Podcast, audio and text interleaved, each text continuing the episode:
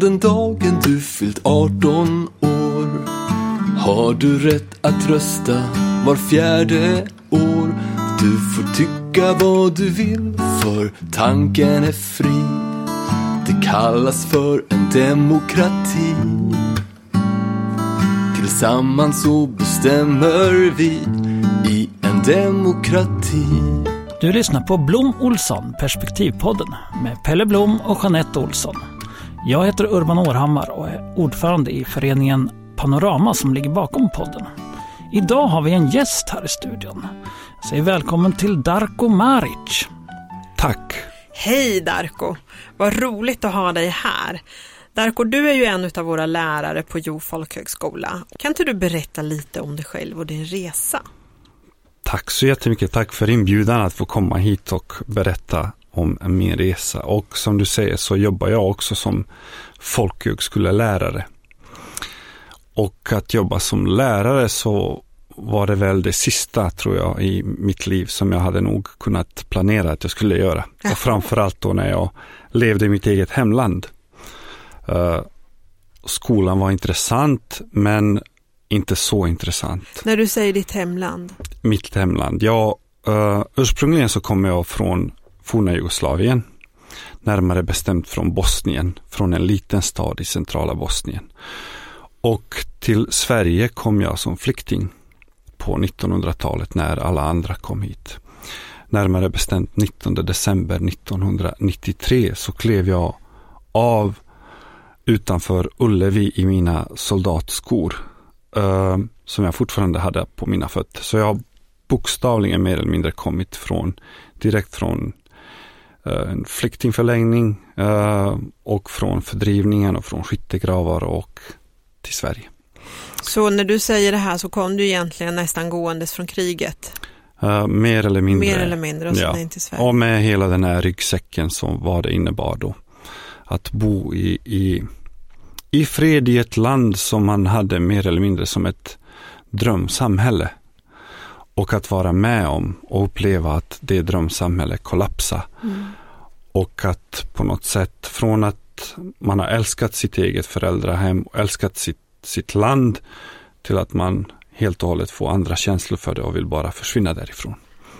Uh, och naturligtvis så beror det väldigt mycket på kriget men också alla andra mekanismer som, som bidrog till att samhället bröts ner. I en bristande demokrati om vi ska prata om det. Berätta lite om dem, mm. det, som, alltså det som bröt ner. Ja, men varje krig och varje samhälle, samhällsnedbrytning, det börjar med att man angriper väl de uh, grundstenarna som finns, alltså bärande grundstenar i ett samhälle. Uh, fr framförallt då frihet, alltså mänskliga rättigheter, frihet och att man försöker baka in eller ersätta det med andra modeller, alternativa svar.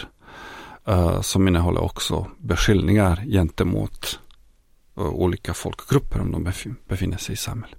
Men man bryter ner grund, grundvalarna, grundstenarna, mänskliga rättigheter, friheten, yttrandefrihet om vi ska prata om det. Skapar man ett utanförskap liksom i sitt sätt då att försöka bryta ner det här mellan grupperna då, att det blir utanförskap mellan olika grupper mm. egentligen, mm. tänker att man får folk att vara emot varandra också?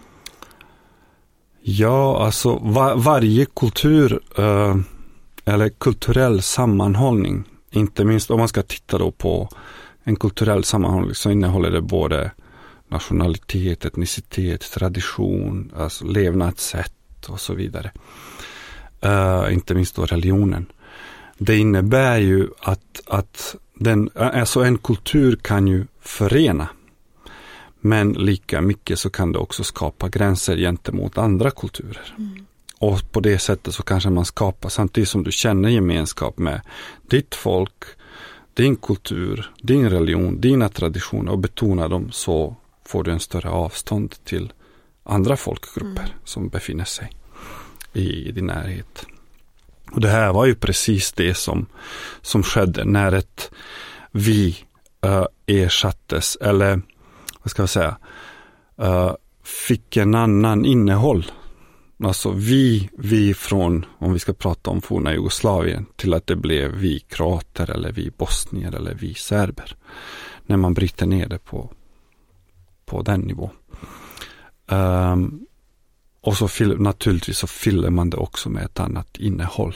Vad det innebär att vara vi. Mm. Så när du lämnade dina rötter, det som du älskade, mm. så var det inte med kärlek du såg tillbaka på det just då utifrån mm. de förutsättningar som rådde och så kom du till Sverige. Vad hände då? Mm. Man kan säga så här att vi, vi som bodde i forna Jugoslavien, vi har ju alltid sett upp till västvärlden. Mm. Och man hade också ett annat bild av drömsamhälle. Samtidigt som man älskade sitt föräldrahem så kunde man tänka sig att vara gästarbetare i andra länder. Men den här kopplingen till, till mitt ort, födelseort eller till mitt föräldrahem, den skulle aldrig lämnas på något sätt. Mm. Utan, och jag, jag kan säga, jag älskade mitt eget föräldrahem. Mm. Jag har nog aldrig tänkt att jag skulle lämna den eller, eller att jag skulle bo någon annanstans. Jag behövde inte det. Det var så du, du, bra som det var där.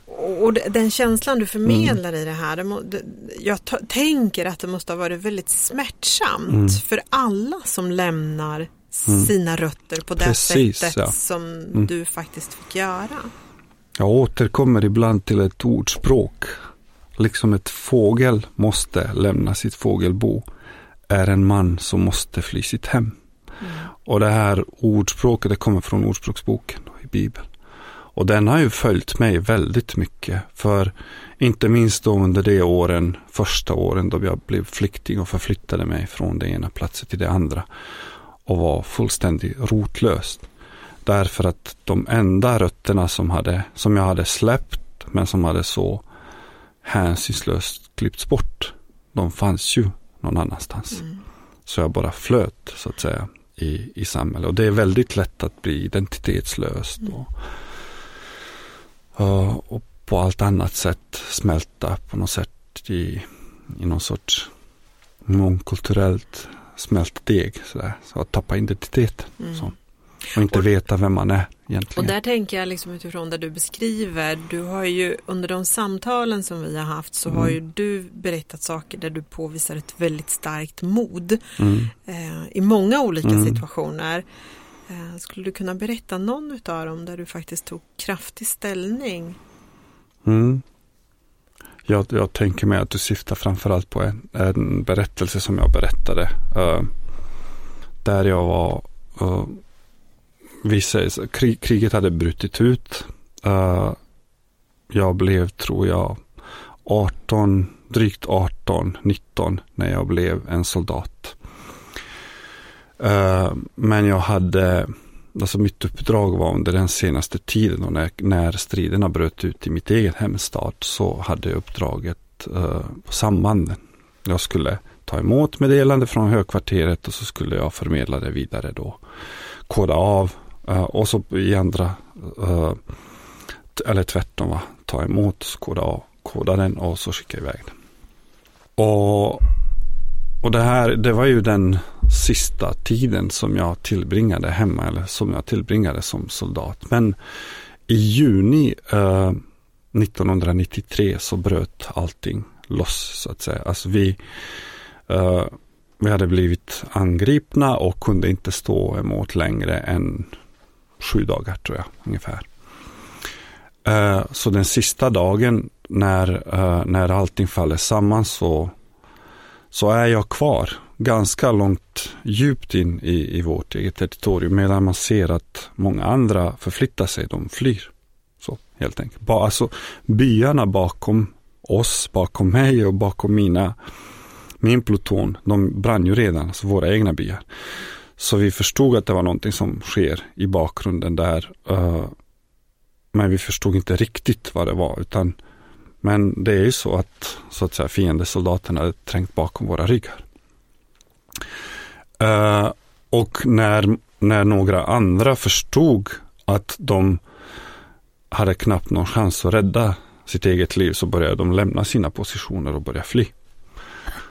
Och, och vid ett tillfälle så medan jag, eller medan vår pluton håller ställningarna så ser vi att de andra som skulle hålla våran högersida, de börjar lämna.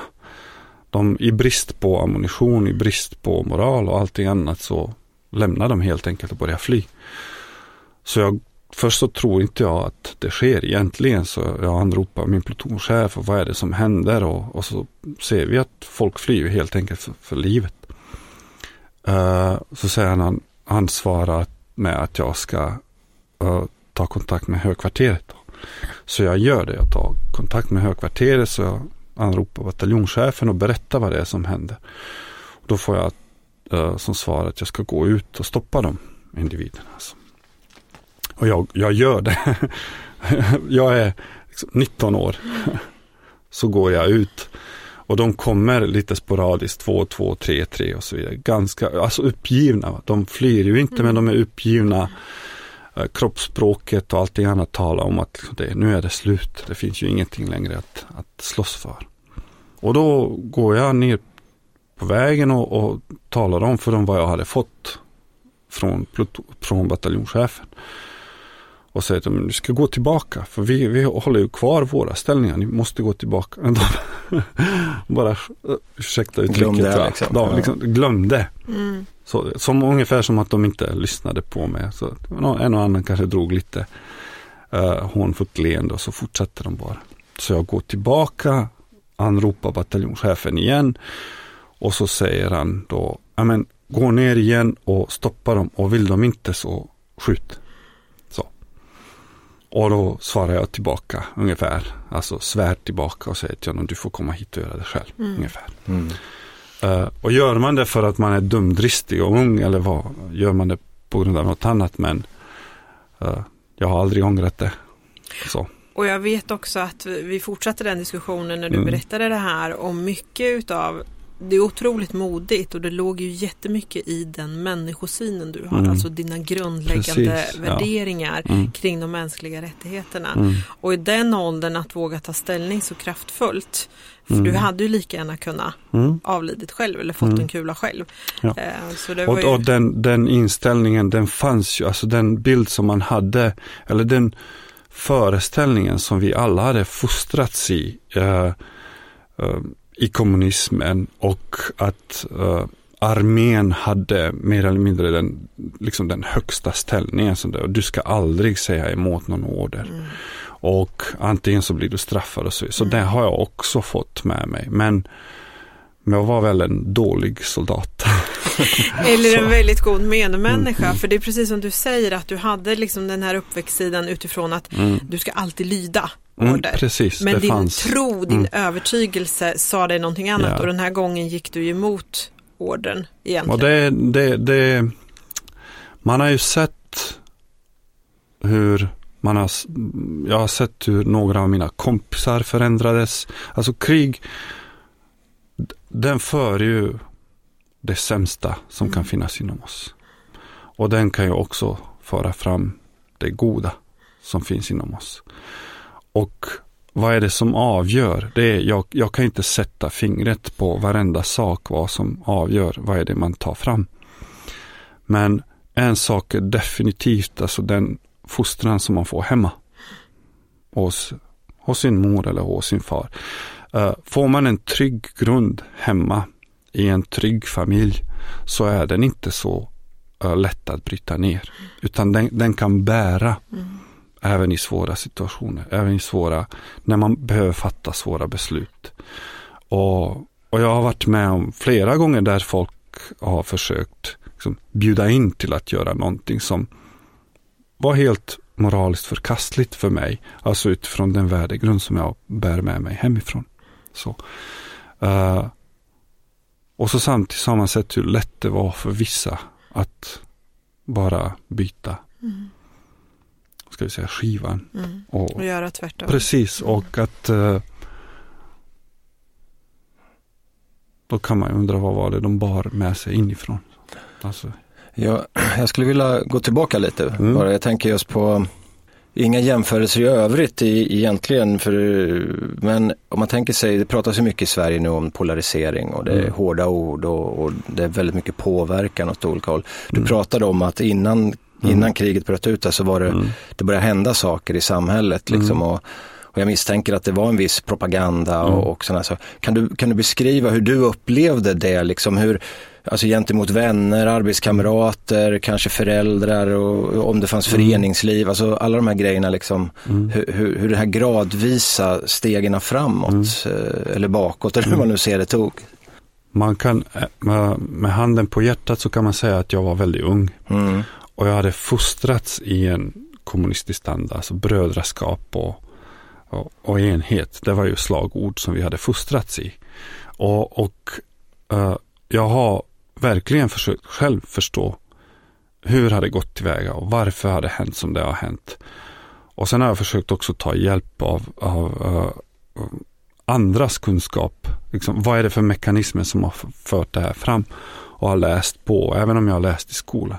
Men den bild jag har av mig själv i de här sammanhangen, det är att, det är att jag dras med i någonting som jag inte kan helt enkelt stoppa. Och jag ser bara saker och ting komma och jag är med om dem. Men jag, jag kan varken kontrollera dem eller ta, ta mig ut därifrån. Och det finns ju, alltså det har ju funnits både politiska kriser tidigare. Det har funnits konflikter, inte minst då i Kosovo till exempel, som jag har vuxit upp med. Uh, var det propaganda eller, eh, eller var det verkligen fakta? Det, uh, det, det, var ju svårt för mig att avgöra, mm. men jag har vuxit upp med en bild om att Kosovo var ett problem, helt enkelt. Och när mina syskon gjorde lumpen kom de inte tillbaka i tid från lumpen så var det på grund av de här bekymren, alltså politiska bekymmer. Det har varit ekonomiska problem. Eh, inflationen var stundtals enorm. Jag, alltså bara ett exempel. Jag kommer ihåg att när min mor skickade iväg mig att jag skulle köpa bröd. En vitbrödlimpa. Jag visste aldrig vad den skulle kosta nästa dag. Alltså Nej, där okay. på, i slutet av 80-talet. Det, det, är den bild jag har. Ja, hur mycket pengar ska jag ha med mig? Ja, vi säger om, om hon gav mig en hundralapp. Ja, men ta en hundralapp, även om det igår kostade 70, idag kanske kostar det 88. Så. Mm. Så den, och, och, och såklart, alltså, ek, äh, ekonomiska bekymmer, de bidrar ju till orolighet. Mm. Någon måste vara skyldig, mm. eller hur? Alltså om, om vi inte har mat på bordet eller om, om vi inte, om det inte går bra för oss, så var det, vem är skyldige? Så.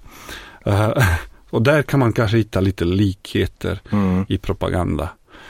Uh, någon måste bära ansvaret för att vi har det så dåligt. Mm. Om vi ska gå tillbaka mm. till, till nazismen. Liksom den här, ska vi säga, cirkeln med fordons, uh, fordomar. Va? Mm. Där det börjar ganska oskyldigt så blir det aggressivt mer. Så jag, och så samtidigt så det fanns ju en grund, alltså utifrån kulturella skillnader kulturella, religiösa, etniska skillnader som man kunde anspela på.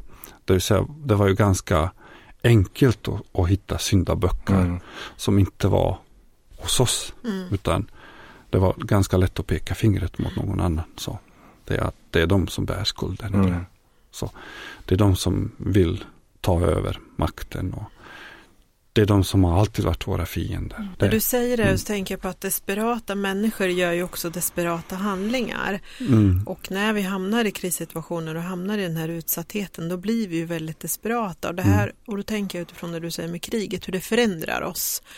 Eh, och att vi absolut inte blir så fina medmänniskor mm. i vissa sammanhang men att vissa grundläggande värderingar ibland faktiskt slår över och att du mm. klarade det. Jag vill bara reflektera över att du berättade en fantastisk kärlekshyllning till dina rötter tycker jag mm. utifrån det här perspektivet som du nyss har sagt. Och så tänker jag med, det, det är det här, nu börjar man nästan bli religiös, men Jesus säger ju också själv, eller hur?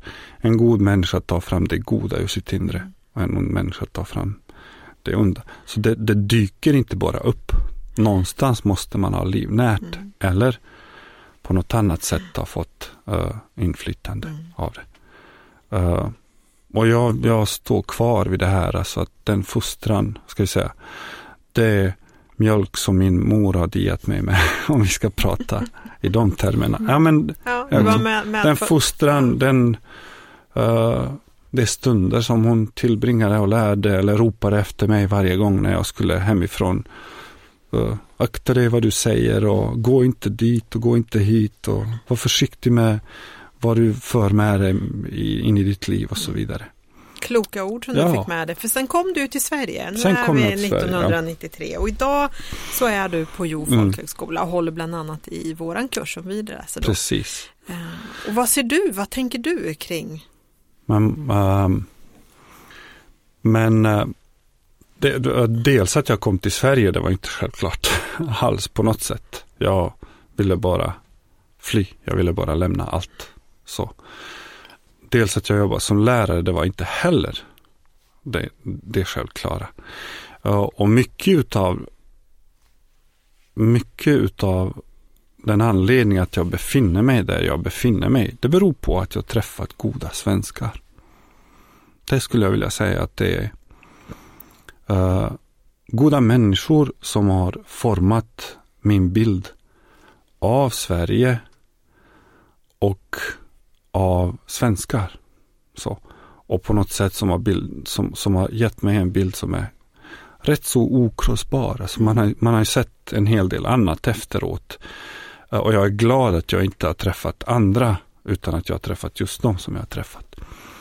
Men där, där har också varit en, liksom, ska jag säga, en injektion. För att jag så småningom även eh, hamna på en folkhögskola och börja läsa och vill fortbilda mig och vill gräva mer och vill jobba mer med, med människor. Och, eh, och inte minst då jobba kanske med människor som har på något sätt liknande bakgrund som jag. Uh, vilket är ganska stark anledning varför jag jobbar på den kursen som jag jobbar idag. Det är, uh, ibland har jag fått höra, och det är jag rätt så glad över, när, när de säger, när våra elever eller deltagare som kommer från Syrien eller Afghanistan eller från andra delar av världen, när de säger, men till dig behöver vi inte berätta så mycket, säger Mm. de. Du vet ju själv. Så. Och eh, det tar jag som en komplimang faktiskt. Ett stort förtroende att få. Men jag tänker Ja. Närko, när du träffar alla människor som du jobbar med och du pratar om demokrati och det är där Mm. vi egentligen kursen Mm. går ut på. Kan du se också de här kulturkrockarna som Mm. uppstår? Kan, kan inte du ge en liten bild av hur du ser på det? Mm. Jo, men vi, vi har... um, du nämnde ju ordet förtroende och jag tror när, när människorna upplever att de är accepterade av en, då är det nog inga problem att belysa också skillnader som kan finnas i olika kulturella yttringar, eller hur? Alltså, eh, och man kan ju eh, många utav dem som vi har idag, de skulle kanske inte ens komma på tanken att ifrågasätta eller reflektera över sin egen kultur förrän de kommer hit. Det var ju ungefär så det var för mig. Va?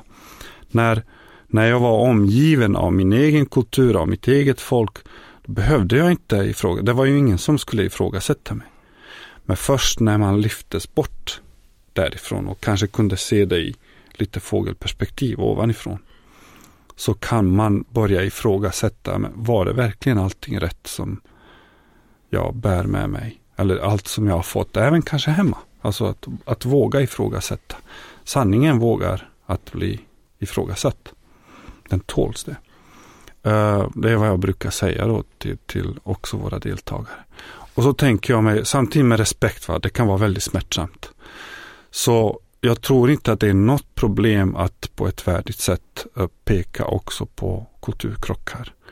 Eh, för det är där de befinner sig mer eller mindre omedvetet dagligen. Och det ska man inte vara, man ska inte heller vara rädd för det, eller hur? Alltså en, en person som har bra social kompetens eller om man ska prata om kulturell kompetens så säger man att det är en person som klarar av sin vardag med så få konflikter eller så få kulturkrockar som möjligt. Alltså, det lyser inte frånvaro av dem. Utan, och det har jag varit med om många gånger. Och det är jag fortfarande med om. Mm. Eh, Att, att, att agera automatiskt och inte tänka på att det finns ett an, ett, en annan mottagare utanför. Så. Jag tänker när du ger den här bilden så tänker jag, för när du beskriver det så tänker jag det handlar ju egentligen kanske om en omedvetenhet. Mm. För att det är ju när jag befinner mig på min hemmaplan, på min hemmaarena Mm. så är det så här man ska vara. När du kom hit, jag antar ju att du kom hit själv, Mm. så träffade du svenska människor som också visar dig de här dolda koderna, berättar om de här sociala Mm. koderna, de här uttryckssätten som du inte hade en aning om. Vilket gjorde det lättare för dig att förstå kontexten och också skaffa den sociala Mm. kompetensen. Men när man kommer till Sverige idag och kanske inte får det här mottagandet av människor som faktiskt lär dig det. Mm. eh, Då är ju det här en svårare balans att hitta till och jag tänker fortfarande att människan för mig är fortfarande god. Men att vi i vissa sammanhang kanske inte kommer till våran rätt och vi gör det inte kanske av ondo utan för att vi inte förstår bättre, för att vi inte vet bättre. För det här jobbar ju du med tänker jag i skolan. När du pratar om de här kulturkrockarna, när du beskriver den här fördomscykeln som man kan följa hur det accelereras och att vi gör det i alla grupper på alla nivåer i olika sammanhang. Du har ju helt rätt. Uh, alltså, den bästa förändringen som kan ske, det är ju den som sker inifrån. Det kan ju inte ske utifrån. Med regler eller med förbud framför allt. Det är det som man kanske vill ofta i vårt samhälle. Nu ska, nu ska vi förbjuda det här. Det här passar inte in i vårt samhälle. Och det är ju precis det du säger. Jag, jag strävar också efter en medvetenhet. Uh, och ibland så säger uh, våra deltagare, men det här kan jag inte ändra, säger de. Okej, det är inga problem, men du ska vara medveten hur det tas emot. Och varför, varför det uppfattas som det uppfattas. Och då tror jag att då har jag gjort min del. Så, jag behöver inte, jag är inte ute efter att förändra någon. Utan, och ibland är det kanske räcker att man ska vara medveten. Om jag görs på det här sättet eller om jag uppträder på det här sättet så kommer det att uppfattas så. Men du får gärna fortsätta om du vill. Så det är ju ditt val. Så. Uh, det är en poäng från senaste lektionen. Vad jag tänkte på, eh, du pratade om eh, identiteten där när du Mm. kom, du var rotlös. Mm. Hur, eh, hur lång tid tog det för dig att nå in i det svenska samhället och finns det någon klar punkt där du kände att här, nu, nu, nu har jag närmat mig? Uh, den var ju svår. Den, Mm. alltså det, det finns olika stunder där jag känt att jag anammat och att jag har blivit en del av det här svenska samhället. Och att den här andra identiteten som man brukar prata om, att den, att den började växa. Att, eller att den tog över. Så skulle man kunna säga det. Idag är det, alltså jag har levt längre i Sverige än vad jag har levt i mitt eget hemland. Uh, men på något sätt, uh, tyvärr så händer det va, att ibland att man blir påmind om att man är olika. Mm. Jag har, ju, jag har alltid vetat att jag är olika. Uh, men ibland blir man påmind på ett annat sätt, alltså utpekad som olika. Och då har det varit det här, alltså apropå din fråga. Uh, jag, jag, jag tror att jag har känt ganska snabbt att jag är väl integrerad. Så, i, i det här samhället. Att jag har liksom anammat både värderingar och normer och har försökt göra dem till mina egna. Jag har avstått från en hel del som jag hade med mig, där jag upptäcker att det här är inte bra och så vidare. Så att vara välintegrerad, det, det har jag känt ganska snabbt. Men att känna att jag är accepterad, det är nog svårare. För det kommer och går. För ibland så tänker jag, hur, hur mycket, precis som de flesta, liksom, hur mycket behöver jag göra för att bli accepterad? Vad ska, hur ska jag vara? Uh, ska jag jag har inget hår men ska jag, ska jag måla eller? Vet du vad jag tänker när du säger just den här, alltså jag känner ju igen mig där du beskriver och jag blir ju inte accepterad någonstans. Jag känner mig själv Ja, väldigt unik och mig själv och allt det här. faktiskt, Men ja. jag kan se att jag blir aldrig accepterad varken i den grupp jag kommer ifrån Mm. eller i det, i det svenska samhället. Så jag har ju valt mitt mellanförskap Mm. för där får jag vara mig själv fullt ut. Men sen kan jag gå in och ur mina olika världar och samhällsstrukturer och samhällssystem. Och, och jag har inte svårt att förhålla Mm. mig till det. Men min egen eh, väg, den är i mellanförskapet. Mm. Eh, för jag kommer aldrig passa riktigt in bland romerna. Jag, jag blir utanför. Och svensk kommer jag liksom aldrig heller kunna bli. Så att jag är nog en världsmedborgare i mellanförskapet. Välkommen in i min värld. Ja, men jag, jag är ju också nöjd med om vem jag är. Mm. Och man kan ju inte, eh, jag vill inte heller bli något annat. Jag vill bara bli accepterad Mm. så, så som jag är så att säga, alltså med den här dubbla identiteten. M- man kan inte vara med om så många saker och bara ge upp dem. Alltså du kan inte, du kan inte vara beredd att stå ut med att bli förföljd på grund av ditt namn, nationalitet, kultur och sen bara ge upp det och säga men det här spelar ingen roll för mig. Utan för mig spelar det roll. Så det här är ju något som har format mig. Och det tror jag att det är de flesta som kommer till det här landet känner likadant. För man, man, har, man bär med sig sår på grund av det man är. Och då är det svårt att bli av med det. Mm. Sen kan man ju kombinera det, det, det man gör och det man är. Eller det man upp, tror att man är. så. Eh, men apropå Pelles fråga, det kan ju ta lång tid innan någon blir beredd att dels att ta del och bli integrerad i samhället. eh, men det kan också ta lång tid att bli accepterad. Men vi vill liksom, det ska gå så här. Mm. Det, de ska, man man ska bara forsas in och så ska man stöpas genast och anamma allt. Ja, men det måste, jag kan ju tänka mig det, så, det måste vara otroligt svårt att komma, framförallt om man då från början inte har en tanke på att man vill Mm. åka från sitt hemland eller flytta och fly. Och jag, jag tänker på bara en sån ytlig liten grej när man byter stad inom landet. Hur, den här perioden på första året när man ska upparbeta nya vänskapskonstellationer och liksom hitta in i kontaktnätet. Och för att, alltså bara det gör ju att man tappar en identifikation. Går jag ut i Örebro på gatorna så här, känner jag, alltså går jag centralt så hälsar jag var, ja, var 30 sekund om det är mycket folk ute. Liksom, här är folk man har någon typ av relation till. Åker jag till Eskilstuna så träffar man inte en människa man går där. Eh, Alltså bara den ytliga lilla delen skapar, då kan man bara tänka sig hur det att fly- från en helt annan kultur och komma någonstans som man inte ens vet vad det är för någonting. Alltså den, den, den proceduren måste vara otroligt svår. Jag förstår ju det liksom. Och, jag kan tänka mig, man kanske, vissa kommer väl aldrig över den heller utan man accepterar bara att jag, det är väl här jag får leva nu då. Mm. Jag tänker det vi kan enas om i det här samtalet att vi alla människor faktiskt strävar efter ett gott liv. Där vi kan få leva i fred, där vi faktiskt kan få vara olika, där vi blir accepterade och där vi kan få bilda våra familjer, leva med våra nära och kära och att det faktiskt är det som driver oss. Mm. Och uh, jag är glad att jag kom till Sverige. Även om det aldrig har varit min tanke att åka så långt, alltså rent geografiskt så långt. för vi hade ju alltså en drömbild av, av för folk som bodde i forna Jugoslavien. Det var ju liksom Österrike, Tyskland var nästan himmelriket, Schweiz var himmelriket. Så. Men ovanför Tyskland så åkte man inte. så.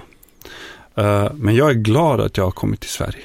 Och att jag har blivit så väl omhändertagen och accepterad. Alltså, ibland så kan man känna att man inte accepterar. Men trots allt skulle jag vilja säga att det, liksom, jag är ju en av det här samhället.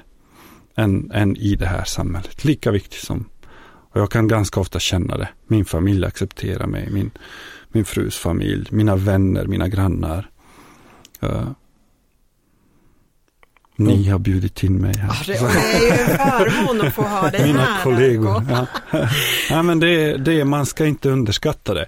Det finns mycket gott som, som Sverige gör alltså i, i sin flyktingpolitik, så att säga, i integrationspolitik. Du har lyssnat på Blom Olsson Perspektivpodden med Pelle Blom och Jeanette Olsson. Idag vill vi tacka vår gäst Darko Maric. Tack själva. Vi vill också skicka ett tack till vår ljudtekniker Thomas Teko Karlsson, till vår sponsor Hive i Örebro och till Tobias Svärd som står för vignettmusiken. Väl mött nästa gång.